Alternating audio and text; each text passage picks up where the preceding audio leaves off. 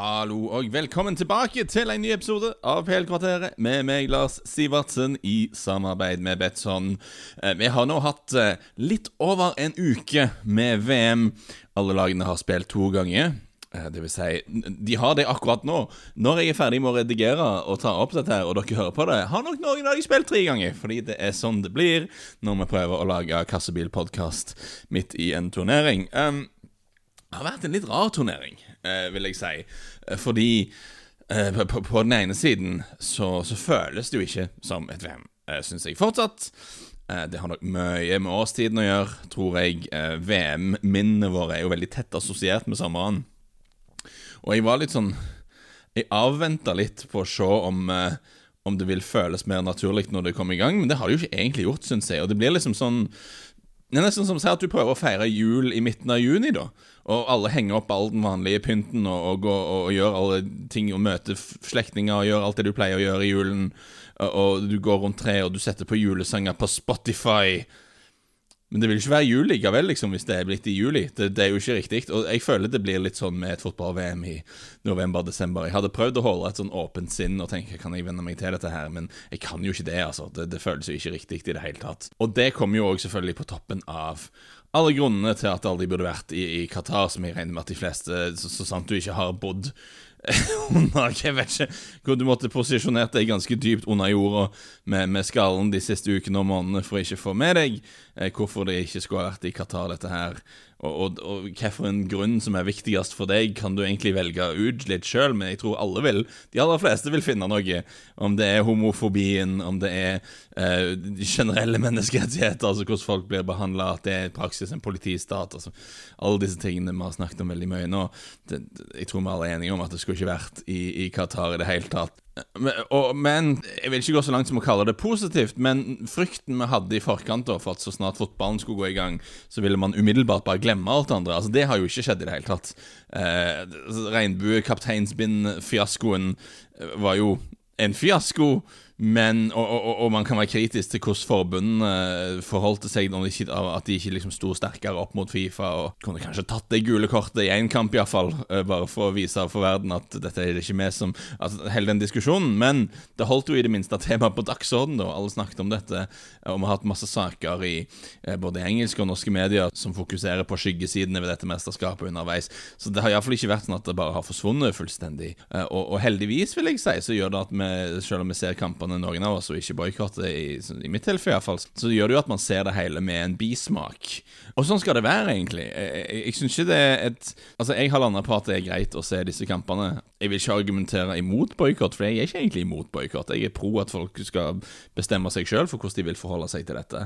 Men, men, det skal, men når man eh, ser på det, så skal det iallfall være bevisst på at dette er litt sånn gale, og at det skal være en liten bismak der. Men som jeg var inne på da i praten med Philippe og Claire, så, så boikotter ikke jeg turneringen av samme årsak sak som vi ikke boikotter Newcastle United, f.eks. Altså at om å, å følge toppfotball i 2022 uten å måtte inngå en del moralske kompromisser, det, det går liksom ikke. Det, det, toget har gått. Sporten er så gjennomsyra av problematiske aktører at det, det, kan du, det, det funker bare ikke. Så for meg handler det om hvordan du kan fortsette å, og ha en interesse for toppfotball og kose deg med det sportslige det, og det kulturelle rundt òg, for den saks skyld.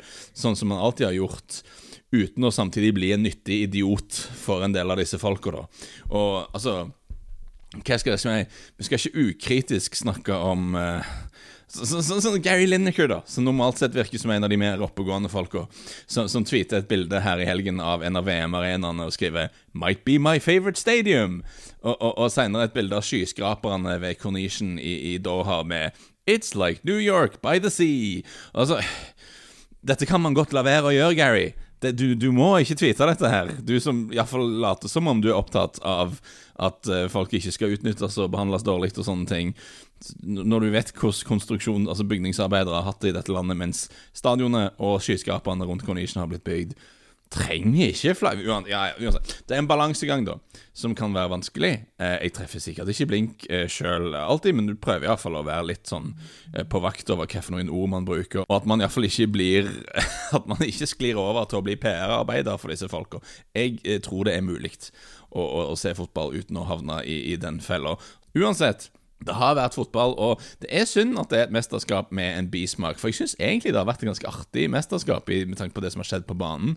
Vi har hatt noen dølle kamper, selvfølgelig, det, det har vi alltid, men, men, for meg så handler VM ikke bare om, om fotball fotballen. Sånn sett, altså Det er mer de store liksom, øyeblikkene, fordi alt som skjer i et mesterskap, er liksom fem ganger viktigere enn i normale fotballkamper. Det er liksom historie som utspiller seg eh, foran øynene våre, og, og, og, det betyr veldig veldig mye for alle landene som er der. Dette husker vi jo fra, hvis du er gammel nok, eh, fra når vi, vi fikk være med et par ganger for, for en del år tilbake siden. Og eh, når det gjelder sånn kvalitet på spill, og sånn, så vil jo alltid, spesielt siden sporten har blitt så kollektivt orientert, så vil det jo alltid være høyere nivå i, i klubbfotballen på det aller høyeste nivået. Men landslagsfotballen har en egen magi da, til, til at den kan samle folk og berøre folk på en, på en litt annen måte, vil jeg argumentere med. For det, det betyr bare noe mer enn en de aller fleste formene for klubbfotball, med, med sikkert noen unntak her og, her og der.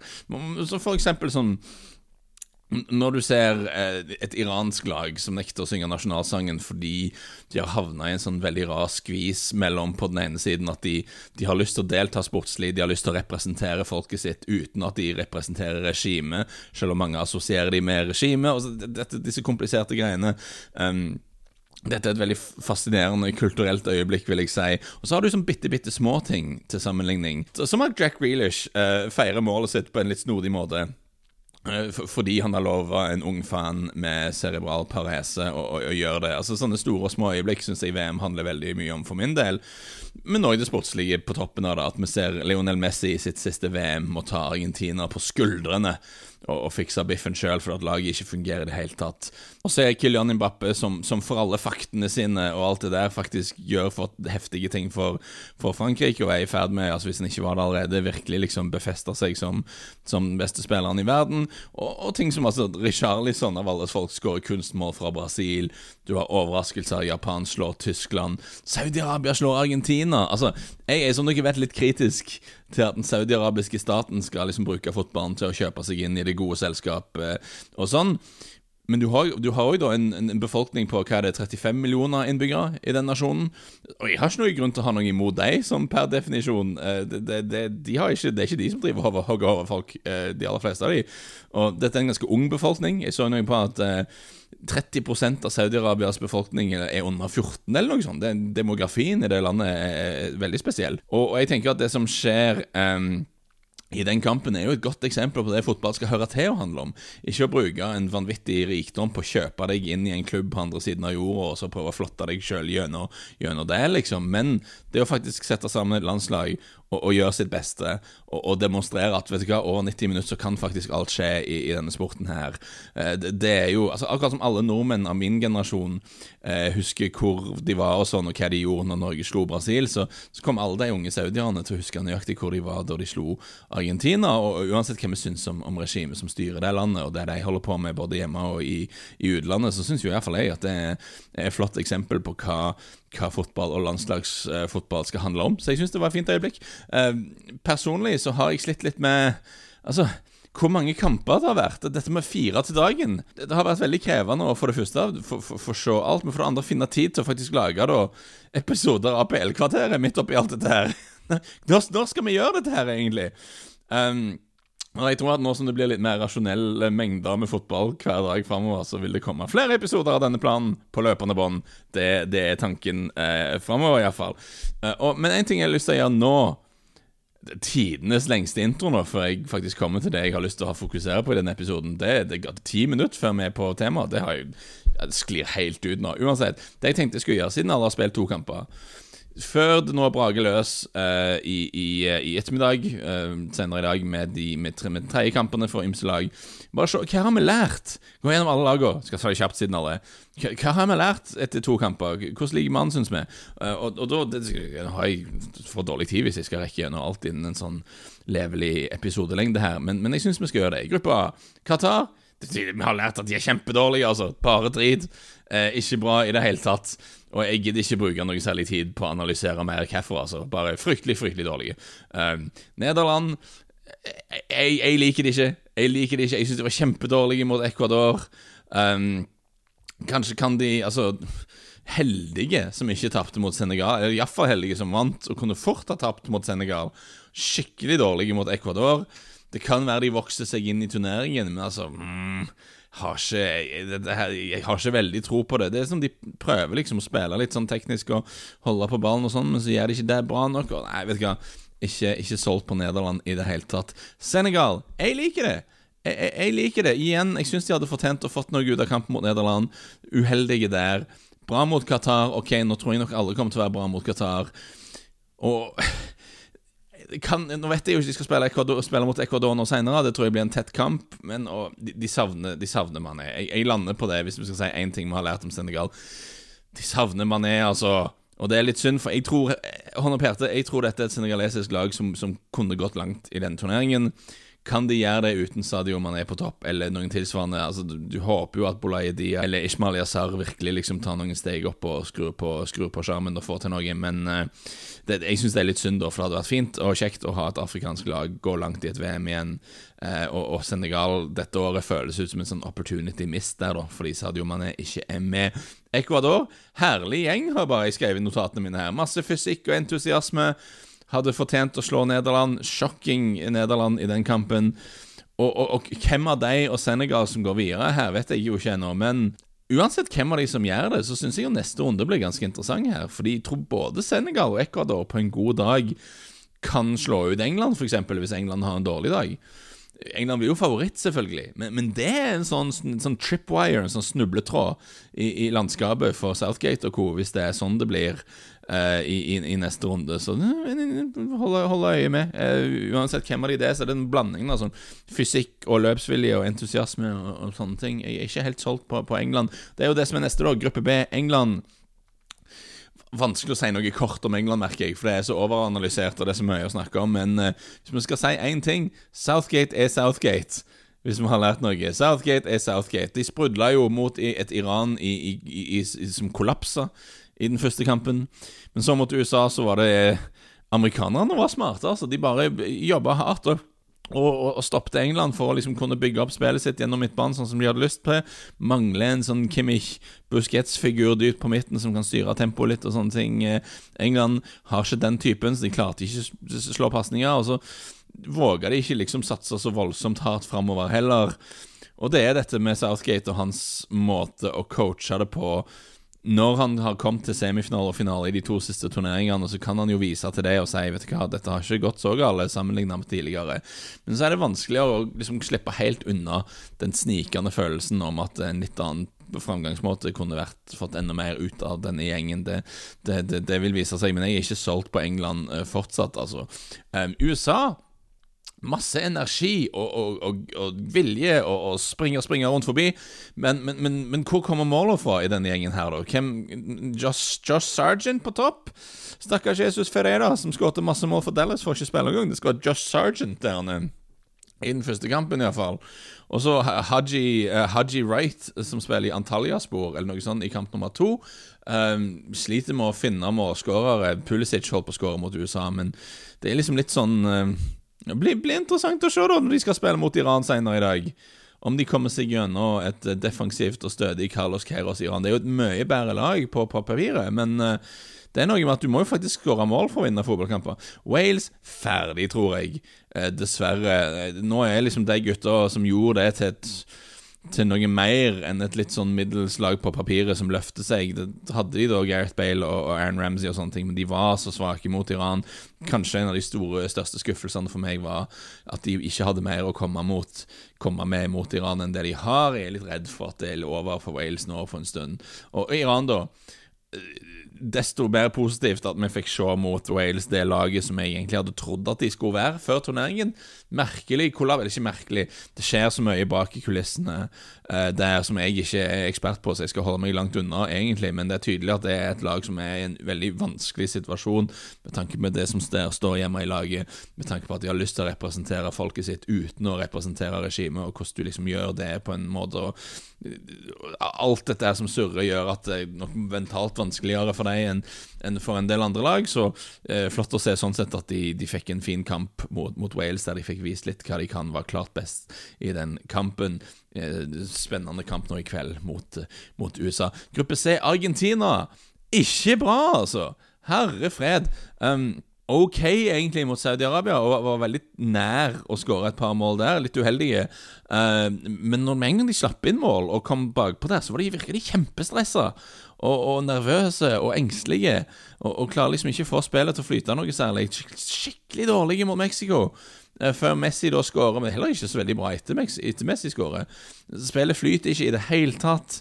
Uh, lite bevegelse. Det er veldig mye sånn tilbake til de verste argentinske årgangene vi har sett, der folk liksom spiller ballen til Messi og lurer OK, skal du gjøre noe nå? Altså, ingen som beveger seg.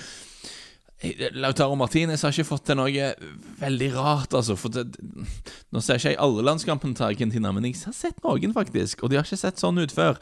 Eh, ikke så håpløse som det de har vært her, altså. Så dette er ikke bra. Ser kjempedårlig ut for, for, tipset mitt om at de skulle gå veldig veldig langt. Til fare for at jeg har tipsa de som, som, vinner et par plasser. Det er jo ikke bra i det hele tatt.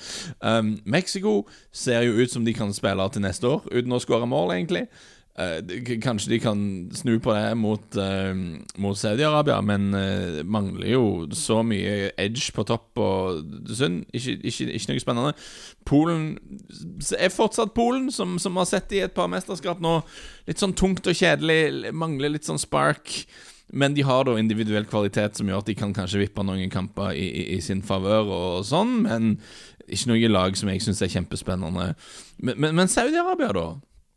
Må vi jo snakke opp litt, for de syns jeg har vært en positiv overraskelse. Ok, i Argentina-kampen, det skal sies, de hadde tre avslutninger, og to av de gikk inn. Så det er litt sånn uvanlig effektivitet. Men, men jeg syns måten de, de, stengte av Argentina på, ved å ikke nødvendigvis legge seg helt bakpå, stå litt høyere i banen, og ble de spilt dypere i andre omgang og sånne ting, men den aggresjonen de viste, var, var, veldig veldig imponerende. Dere har sikkert alle sett videoen av Hervé Renard i, i, i pausen, som jeg jo syns var, var, kostelig. Um, jeg vet ikke hva Uh, og, og, ikke bare RV Renard, men òg tolken hans. Jeg lurer på Hva er arabisk for mongohøns? Altså, han burde prøvd å sånn, tatt en sånn Tom Nordli-variant. Vet ikke om de arabiske spillerne hadde, hadde, reagert så positivt på det, men det var, det var flotte bilder, iallfall. Og, og ja, jeg syns det er kjekt at uh, en nasjon, selv om det er en nasjon der vi har ikke, kanskje ikke er så glad i de som styrer landet, uh, så, så er det jo igjen, jeg syns vi skal kunne glede oss litt på deres vegne når, når laget spiller bra. Det syns jeg skal være mulig. Spilte lenge bra mot Polen òg, faktisk, og, og, litt uheldige som ikke fikk noe ut av den kampen. Gruppe D Frankrike ser bra ut, altså. Uh, der kan det være De var jo jeg, som dere husker, litt skeptiske til. Uh, spørs om ikke Benzema ut av troppen kan være litt positiv, faktisk. Bare for at det gir dem en litt tydeligere struktur der.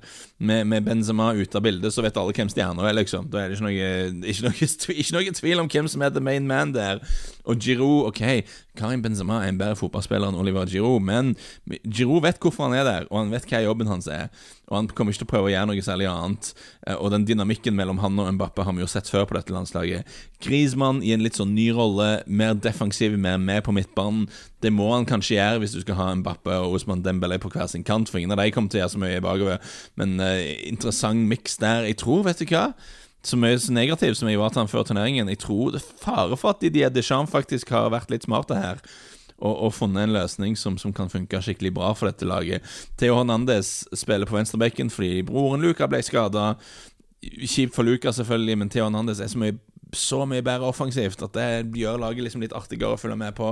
Like, like, like Frankrike så langt. Kun to kamper, selvfølgelig, men, men har litt sansen for det. Danmark spissløse, har jeg skrevet her. Ingen på topp. Det er jo ingen der. Om det er uh, Dolberg som ikke spiller for Sevilla, eller Cornelius som er Cornelius, og Martin Braithwaite som heller ikke er det helt store. Altså det, det, de gjorde jo mye bra, egentlig, i kampen mot Frankrike. Hadde liksom sekvenser der de spilte litt ball og, og, og skapte litt sånne sjanser. Det var iallfall to innlegg som jeg satt og så vidt. Dette er et helt perfekt innlegg i mellomrommet, liksom, så vidt bak, eh, bak forsvaret, men for langt ute til at eh, Louise kunne komme ut og, og plukke den. Men så er det jo bare ingen der. Det er ingen som angriper sørgelig, altså. Tro at de skulle klare å slå Australia i den siste kampen. Men håpet vi jo hadde, jeg iallfall, om at dette danske laget skulle, skulle komme langt de må jo finne mål et eller annet sted for at det skal være mulig. Jeg jeg er litt bekymra for de, at dette, dette, skal være et dårlig tips igjen fra min side. Eh, Tunisia eh, Litt kjedelig. Bedre enn forventa mot Danmark. Dårligere enn forventa mot Australia. Eh, eller det vil si, dårligere enn forventa mot Australia. Det var dårlig at de ikke klarte å skåre mål mot Australia, at de tapte kampen, men jeg så faktisk ikke den kampen. Den eneste kampen jeg ikke har sett så langt. Tunisia mot Australia, for da uh, var jeg på undergrunnen på vei tilbake for en jobb. Så den fikk jeg ikke sett. Uh, men og til slutt, og det er jo litt synd òg, for Australia har jeg et svakt punkt for, men jeg fikk ikke sett det store øyeblikket deres der de klarte å slå Tunisia. De har tatt tre poeng. Jeg skylder dem en, en, unnskyldning. Jeg avskrev de noe voldsomt før, og, og de tok tre poeng. Det hadde jeg ikke trodd de skulle klare. Så, så bra jobba, Australia. Gruppe E Tyskland Tyskland, Tyskland, Tyskland. Hansi Flick på jakt etter løsninger, står det i notatene mine. Fordi Synes, og har han funnet de, er jo det store spørsmålet. For det, det var jo, det visste vi før, før, turneringen, at her er det mange gode fotballspillere. Men de mangler i et par posisjoner. Eh, hvem skal spille høyreback, f.eks.? Har de en spiss som kan skåre mål? Skal de spille folk ut av posisjon og sånne ting? Håpet jeg Han har jo bare skåret ett mål, men jeg syns det så litt bedre ut etter Niklas Fullkrug kom inn på Kanskje Fullkrug kan bli deres Toto Skilacci. Og, og, og, liksom bare plutselig komme ut fra det store intet, eh, også kjent som Werder Bremen, eh, og, eh, og, og skåre noen mål og lede de til en, eh, til en sjokktriumf her i denne turneringen. Det er kanskje å være litt optimistisk for tyskernes vegne, men dere skjønner hva jeg mener. Det er jo dødsgode spillere på dette laget. Men så har de noen sånn skikkelig svake punkter. Sjokktap mot Japan, men det var òg en sånn Altså, de eh, de var veldig ineffektive slash uheldige slash hva du har lyst til å kalle det i den kampen. De gjorde jo mer enn nok til å vinne den kampen. Satte ikke avslutningene og, og ble avslørt litt bakover der de har svakheter. Men jeg syns den Spania-kampen, og da kan vi jo gå videre til Spania her Følte Tyskland-kampen oppsummerte òg Spania på godt og vondt i at Spania hadde så mye kvalitet på den midtbanen, når du har Busquets som anker og Pedri og Gavi som triller ball rundt forbi, og, og vingene står bredt og bredt ut spill, og de, de, springer rundt, og det, det, er jo veldig bra. Det var veldig bra mot Costa Rica, det var tidvis veldig bra mot Tyskland, men du så jo òg i Tyskland-kampen litt hvorfor jeg tror det fins grenser for hvor langt Spania kan, kan komme, og hvor, hvor, godt de kan gjøre det, fordi at eh, de mangler litt helt på topp. Det er bare sånn det er. Eh, Ferran Torres og Daniel Olmo og Ascencio disse gutta, de kan skåre mål, men jeg vet ikke om du helt kan stole på dem. Og så kan du kaste inn på Morata, men han har òg sine begrensninger. Skåret mot Tyskland, iallfall. Og så er det da det forsvaret. Interessant med Rodri ute av posisjon, men er Rodri og, og Laporte baki derene Er det et uh, stopperpar du vinner VM med? Jeg er vel ikke helt sikker på det. Så uh, de, de, føler begge de to legger Spania og Tyskland rart, for at den kampen var en av de mest sånn med tanke på det tekniske nivået og måten ballen blir flytta rundt på, og sånne ting, en av de mest imponerende kampene i, i, totalt sett, vil jeg si. Men du ser jo òg at dette er to lag som begge har utfordringer som de kanskje ikke helt har funnet svaret på på, på veien framover. Og, og, og, kanskje det ikke er noe svar på det i noen tilfeller. Sånn Høyrebekken til Tyskland De har bare ingen der. De må få Klostermann til å, til å være frisk igjen. Men, men en skulle tro at han hadde spilt hvis han var frisk. Og hvis han ikke er frisk, hvorfor er han der? Uansett, sidespor. Eh, Japan har registrert en sjokkseier og et sjokktap. Det eh, viser seg at de kanskje er flinkere til å springe og, og kontre mot en motstander som har mye ball, enn de sjøl er til å plukke opp et, eh, et stødig Costa Rica-forsvar. Men det tap mot Costa Rica var jo et sånt freakshow av et uh, resultat. Costa Rica skaper omtrent ingenting, og så høyre wingback som bare snofler inn en sånn chip som Jeg, tror, jeg er ikke sikker på om de gjorde det med vilje engang. Utrolig rart skudd. For, for en merkelig kamp. Costa Rica Kjekt for de iallfall å få en oppreisning mot, uh, mot, Japan. Fikk vist at de ikke er en punchline etter å ha blitt ydmyka av, av, Spania. Jeg vet ikke hvor mye mer det er vits å snakke om Costa Rica her enn nå. Um, gruppe F. Belgia er, er ferdige, altså. De er, de er, overkokte poteter som bare faller fra De gamle, de treige Det er over for Belgia, tror jeg. Skandaledårlige i, i åpningskampen mot Canada. Altså, jeg glemmer at de vant den. For at jeg bare husker at å ha sett den kampen, så var helhetsinntrykket så utrolig negativt at jeg bare mentalt nesten skrev det opp som et tap for Belgia, selv om de faktisk tok tre poeng. Så jeg var jo helt overbevist når de nå røyk mot Marokko, at nå skulle de gi de hjem. Men de har jo faktisk poeng da til å komme seg videre, hvis de kan gjøre noe mot Kroatia. Men herre fred, så dårlige de har vært. Ingen tro på denne gjengen her i det hele tatt. Og rapporter om at de driver og slåss i garderoben og sånne ting. Det er jo heller ikke bra. Eh, tror nok tiden er, er, forbi for denne gjengen her. Nå er jeg veldig bastant, og det pleier jo ikke å være, men vi, får, får se. Jeg tror de skal få slite mot Kroatia i den siste kampen, fordi Kroatia litt treige i åpningskampen, men så mye bedre mot Canada. Og jeg tror kanskje de kan være et interessant lag å holde med på Holde et øye med. Eh, den flinke midtbanen, og òg den interessante variant som treneren gikk for mot Canada, med å hente Marco Livaja inn som spiss. Og, og, da får du flytta Kramaric ut på kant, så han får en litt mer sånn flytende rolle som han trives med. Eh, tror, i, i, en turnering der en del av favorittene sånn eh, roder litt og ikke overbeviser helt, så kan det kanskje være Kanskje vi får run fra Kroatia igjen, altså. Det hadde, det hadde vært kjekt. Marokko har vært bra syns jeg. Bra, har jeg skrevet her. Store bokstaver. Bra.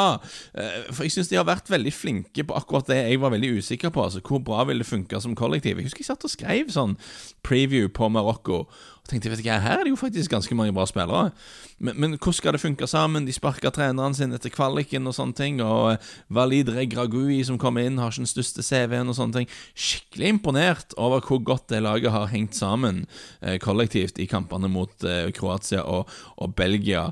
Og, og, måten de liksom Ikke ved å presse intenst, men ved å være eh, posisjonere seg smart. Altså De har angripere som er flinke til å, til, til å stå i veien og ikke, ikke la motstanderen ha har lette pasninger.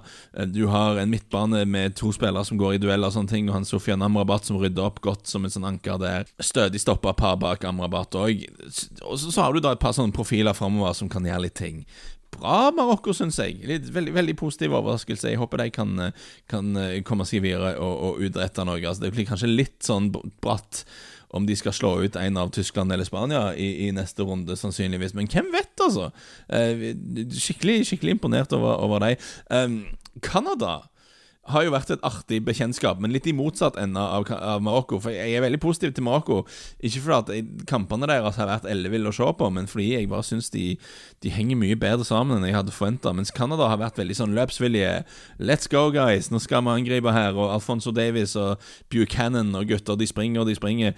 Men, men det er jo da, som vi var inne på i previewen, det er litt for høy MLS-faktor bakover. Og, og, og skandalen, tragedien for Canada, var jo at de misbrukte alle sjansene de skapte mot Belgia. Klarte ikke å få ballen i mål, eh, og da, og da blir det jo tungt når du, når du, har sånne positive perioder der du spiller så bra som det de gjorde, men du ikke klarer å omsette det i mål. Så fikk de det mye vanskeligere mot Kroatia. Faktisk, Kroatia sin kamp som Canada, da. Mye av grunnen til at jeg er så negativ til Belgia, syns jeg at Kroatia viste så tydelig hvordan du skal håndtere en motstander som Canada, som kommer som springer masse og har masse energi. Kroatia bare holdt på ballen, bare flytta ballen rundt, sentra ballen og, og, tvang Canada til å springe mellom, da. Og, og, og tok de på overgangene og åpna åpningene liksom ikke akkurat overganger, men, men klarte å utnytte åpningene som Canada etterlot fordi at de var så aggressive. Belgia fikk ikke til noe av dette her. Så det var, den kontrasten var jo Ok, kanskje Canada hadde Belgia-kampen litt i beina og ikke hadde så mye energi mot Kroatia, men jeg synes det var så stor forskjell i hvordan de to lagene håndterte det, at jeg blir veldig mye mer positiv til det ene enn til det andre, for å si det sånn. Gruppe B, Brasil uten Neymar. Neymar er Om han kommer tilbake i turneringen eller ikke, det vet vi ikke. Går litt rykte om at han har en litt sånn skade som er såpass alvorlig at han ikke kommer tilbake inn i det hele tatt. Andre håper han skal klare seg. Vi får vise oss, det vil vise seg. Men det store inntrykket vi har av Brasil etter at de har spilt mot Serbia og Sveits, er jo hvor solide de er bakover. Slapp inn null mål i de to kampene, og det er klart de skapte ikke voldsomt mye mot Sveits uten Neymar, og det vil nok bli en liten sånn tilvenningsgreie for de. Um, og, og, hvis han nå er skada, så må du stille spørsmål ved at de f.eks. ikke tok med seg Roberto Firmino, som, som kunne spilt en sånn rolle. For de har jo alle disse, disse offensive kantspillerne. Om det er Venicius Junior og, og, Rodrigo er jo litt sånn type Anthony er det, Gabrielli er der. Gabrielli Jeg sier jeg gjør det hele veien, jeg! Gabriel Martinelli, som jeg hele veien kaller Gabrielli. Det må jeg slutte med. Um, men har de en sånn tier, da, hvis Neymar ikke er der, som han nå ikke er med skade, hvem går inn i den rollen? Eh, det virker jo som om Chiche skal ha da en tremanns midtbane med Casemiro som, anker, og Fred til å løpe rundt forbi, og da Paketa litt mer offensivt og skal gjøre litt av den tierrollen.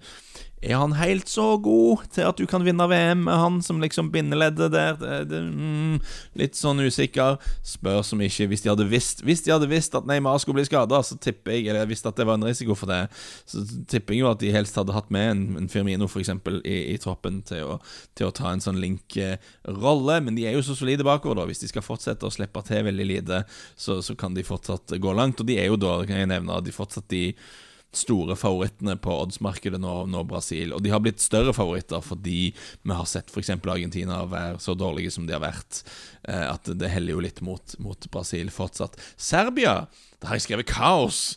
Vi har lært at det er, det er kanskje ikke noe nytt, det er ikke noe vi har lært. At, at, Serbia er et lag som har gode enkeltspillere, men som ikke er til å stole på, det, det føler jeg var det vi visste om de på veien i turneringen, og sånn har de sett ut òg. Uh, skårte kanskje mitt favorittmål i turneringen, uh, det tredje målet mot uh, mot Kamerun, som, som Mitrovic setter etter liksom masse pasninger og sånne ting. Nice, nice fotball. Men det jeg bare ikke fatter og begriper, er når du har så god kontroll på den kampen, når du spiller mot Kamerun og alt går bra, så står de med en sånn vanvittig høy linje, liksom, og masse plass der. Og så Abubakar bare Ja, ja, nei, men jeg får stikke i bakrommet, jeg. Det er jo ikke akkurat noen noe sånn lynraske spiller, Abubakar, men stakk inn i bakrommet. Ja, ja, ja. Jeg, det måtte jo vært mulig for Sveits å bare stenge låvedøra i den situasjonen og tatt de tre poengene, men nei, det gjorde de ikke. Så det, ja, ja. Kaos, kaoslag. Eh, Sveits er det motsatte, og igjen, det visste vi litt på veien inn. Fryktelig kjedelig lag. Er de det kjedeligste laget i turneringen? Kanskje, så langt iallfall. Gidder ikke snakke mer om Sveits. Eh, Kamerun. My, mye vilje i dette laget. Eh, mot Sveits i første omgangen. Mye mer offensive enn eh, jeg hadde forventa at de skulle være. Flott fightback mot, eh, mot Serbia, selv om det var litt sånn litt sånn selvskudd fra Sæbrandes side. Men uh, iallfall et lag som om de ikke kommer til å gå langt, så har de, har de kommet her med en, med en, innstilling på at vi skal spille fotball og prøve å få til ting, og, og det må man jo være positiv til. Gruppe H, Portugal. Vanskelig å vurdere Portugal, er det ikke det? De, de, de, hadde, de liksom var på vei mot en oppskriftsmessig seier mot Ghana, som de da nesten klarer å kaste i, i bås på, på, slutten ved å dumme seg ut på, helt på slutten av kampen. Og så tar de en sånn solid seier mot Uruguay. Men igjen i den kampen, sjøl mot et litt sånn skuffende Uruguay-lag, så skårer de jo på et innlegg og en billig straffe, liksom. Så det er ikke sånn kjempeoverbevisende her. Jeg er fortsatt litt på den at um, hvis Portugal hadde hatt en skikkelig spiss på topp, eh, og, og, ikke Ronaldo, så tror jeg de hadde vært mye bedre. Men det er jo det som er Ronaldo-paradokset på dette stadiet av karrieren hans er at han gjør ikke Det er veldig mange av de tingene du forventer at en normal spiss skal gjøre, gjør han ikke. Men han har jo fortsatt instinktene til Cristiano Ronaldo. Som ingen bør bli sjokkerte om han, han dukker opp med et mål eller to til i turneringen, men jeg tror makspotensialet Jeg står ved at makspotensialet til denne gruppa til Portugal hadde vært mye høyere hvis de hadde bare spilt en, en skikkelig spiss på, på topp der istedenfor han. Uansett, Uruguay Skuffa Uruguay, da. Nå er Uruguay et sånn lag som ikke alltid liksom imponerer med feiende flott fotball, på en måte. De er defensive, og de er negative, og så, og så er det alltid litt sånn magi som, som, som, gjør at de vinner kamper. Den magien har vi ikke sett mye til så langt. Det har vært mer sånn jeg venter på magien stadig. Og, og, og hvor skal målene komme fra her, egentlig? Eh, Suárez og Cavani dessverre ser ut som de har gått litt ut på dato. Og, og Darwin er fortsatt litt kaotisk. Eh, men når jeg sier det, så er det jo da typisk om de, de, de klarer å, å, å, karre seg videre når de skal ha denne skjebnekampen mot Ghana. Ghana, neste lag her, Ghana, som, som har vært et, et, artig bekjentskap igjen. Uh, offensiv og, og, liksom friske Gått friskt til verk. Uh, Mohammed Kudus er en juvel, altså. Uh, som Veldig artig å se på, syns jeg, og som, uh, som, klarer å gjøre ting for, for de Uheldige som ikke fikk med seg noe helt på slutten mot Portugal. Men jeg er kanskje litt slakke bakover, da, med tanke på hvor, eh, hvor greit hvor, hvor, lett det var for Portugal å skåre noen mål mot dem, og hvor mange sjanser Korea eh, skapte i andre omgangen i den kampen. Jeg vet ikke om jeg stoler så veldig på dem defensivt. Skjebnekamp mot Uruguay, veldig typisk hvis Uruguay skraper seg videre der, eh, fordi eh, det er jo det som pleier å skje, er det ikke det? Sør-Korea jeg sier Sveits er det kjedeligste laget i denne turneringen. Syns ikke Sør-Korea har vært så veldig spennende. Hadde jo avskrevet de helt til pause mot, mot, Ghana. Gjorde ikke noe særlig mot Uruguay, gjorde enda mindre i første omgang mot Ghana. Men så våkna de til liv. Skåret et par mål, hadde noen sjanser på slutten. Eh, han portugisiske treneren tilta og klarte å bli utvist. Det var, veldig, var veldig smart av han. Men eh, jeg tror jo ikke de går videre, og, og har ikke liksom gjort noe særlig minneverdig eh, greie i denne turneringen Sør-Korea. Eh, dessverre. Og det var det siste laget. Han har vært gjennom alle lagene. Hva, har, du, har, du, lært noe annet enn det jeg har lært om disse lagene? Send, send tweet! til Atle, Atle Sivertsen på, på, Twitter. Men oppsummere, da. Min største negative overraskelse så langt Jeg kan på en måte si Belgia, men jeg var litt forberedt på det. At Belgia ikke skulle være bra her. Så jeg vil heller si Argentina, som bare ser ut som et helt annet lag enn de gjorde. Iallfall i Altså, jeg, igjen, jeg ser ikke alle Argentinas landskamper, men jeg har stått opp og sett noen av de. Jeg har sett et par kvalikkampene deres. Jeg så de i Copa America. Jeg så de i den, den teite supercupkamp finalissima, som de kalte det, mot, uh, mot Italia. Der var de veldig gode.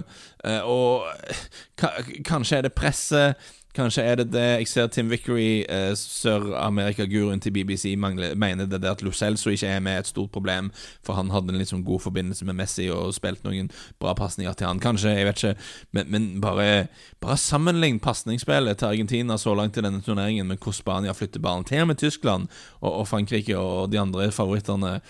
Det ser ikke bra ut, altså. Eh, de, de må skjerpe seg veldig, veldig kjapt. Største positive overraskelse Altså jeg heller mot Marokko, bare for, ikke fordi det har vært feiende flotte kamper, men de har spilt mot papiret tøffe motstandere i Kroatia og Belgia. Skikkelig solide defensivt. Godt organisert, altså.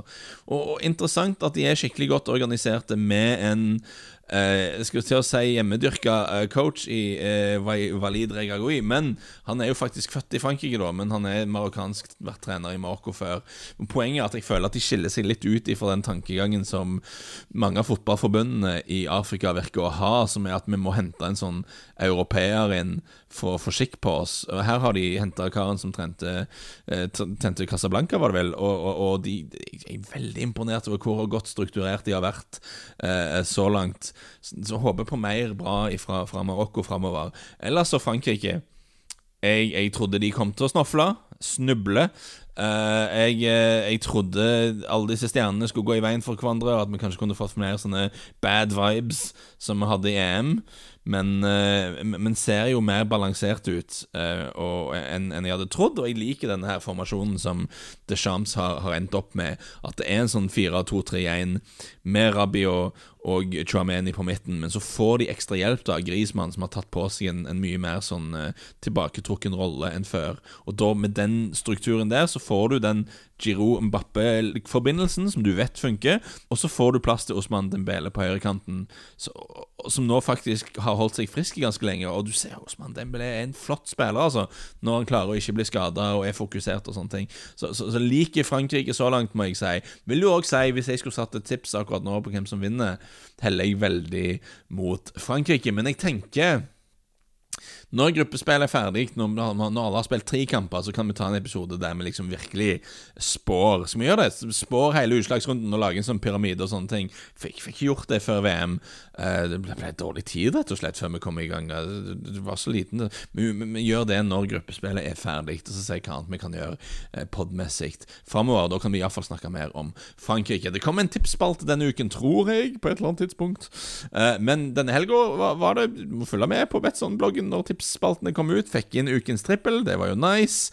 Uh, og jeg kan jo si allerede Jeg har ikke gjort liksom alt forarbeidet og all analysen her, men et eller annet Kroatia-resultat mot Belgia skal, skal vi ha mer her. Om hva vi gjør, om vi skal safe litt. Altså Du kan ta en sånn klassisk Kroatia-seier eller uavgjort pluss over ett og et halvt mål, eller et eller annet sånt. Jeg tror det skal komme litt mål her.